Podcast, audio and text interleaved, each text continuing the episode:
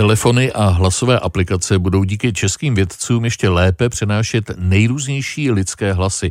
Ty současné totiž stále o něco víc zkreslují výše položené hlasy a říkají to experti z fakulty elektrotechnické ČVUT. Na první poslech bychom to podle nich nepoznali, přesto to může působit potíže. Dobrý den, slyšíme se. Ano, slyším vás. Slyšíme se výborně. Pan Kašpar je na jedničce. Děkuji, děkuji. Český rozhlas, vysílací pracoviště, dispečinky, operátoři. Každý den hodiny poslouchají lidský hlas přes telefony, vysílačky a další technologie. A důležité je, aby hlas slyšeli co nejkvalitněji. Má to dopad na poslechové úsilí, když tu technologii používáte trvale. Ta únava se postupně kumuluje během té směny a může způsobit nedorozumění, špatnou srozumitelnost nebo i chybu při rozhodnutí. Vysvětluje Jan Holub z fakulty elektrotechnické ČVUT. Když pracujete jako operátor, komunikujete celý den s piloty. To je mužský hlas a úplně... Slyšel jsem nějaké čtyři, pět, kilo, šest? No, no, no. Rozumíme tomu celkem. Když se člověk zaposlouchá, tak ta čísla z toho dostane. Tak a ty dispečeři, kteří mají tu hantýrku vlastně v uchu, tak bez problému asi se domluví. No a teďka, když si poslechnete stejnou věc od pilotky... To je náročnější.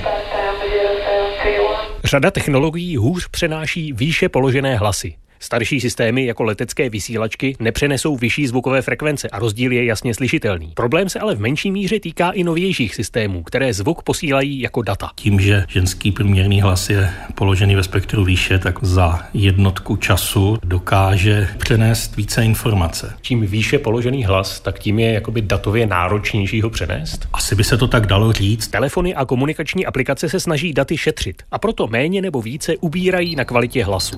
Prosím, přiložte platební kartu. Výše položené hlasy dopadnou v průměru o něco hůř. Není to vždy poznat na první poslech a netýká se to každého hlasu, ale velké statistické průzkumy mají jasné výsledky, říká Jan Holub. Principem tady všech těch testovacích metod je přehrávání předpřipravených kreslených vzorků skupině lidí podle nějakých kritérií, aby to nebyli jenom studenti nebo jenom lidé s perfektním sluchem. V tom ty výsledky jsou vysoce opakovatelné přes různé laboratoře ve světě. Když si tady vezmeme ty výsledky, kde jste přišli na to, že ženský znějící hlasy vycházejí hůř, jak velké to byly rozdíly? Pro moderní soudobé kodéry, teď používané v mobilních sítích, rozdíly kolem žádná celá čtyři, žádná celá pět v té stupnici, jedna až pět. Ve škole by to byl rozdíl mezi jedna mínus a dvě třeba. A to může být problém pro lidi, kteří třeba v práci vyřizují jeden telefonát za druhým. Proč by měli být více unavení, když poslouchají ženské hlasy? Ptají se s nadsázkou odborníci.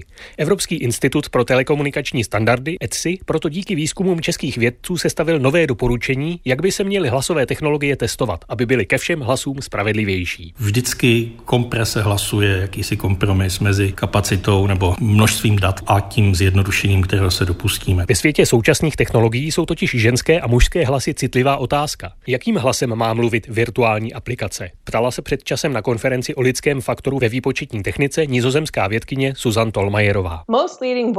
Většina dnešních hlasových asistencí mluví buď výhradně nebo v základním nastavení ženským hlasem. Podle UNESCO to ale podporuje škodlivé stereotypy.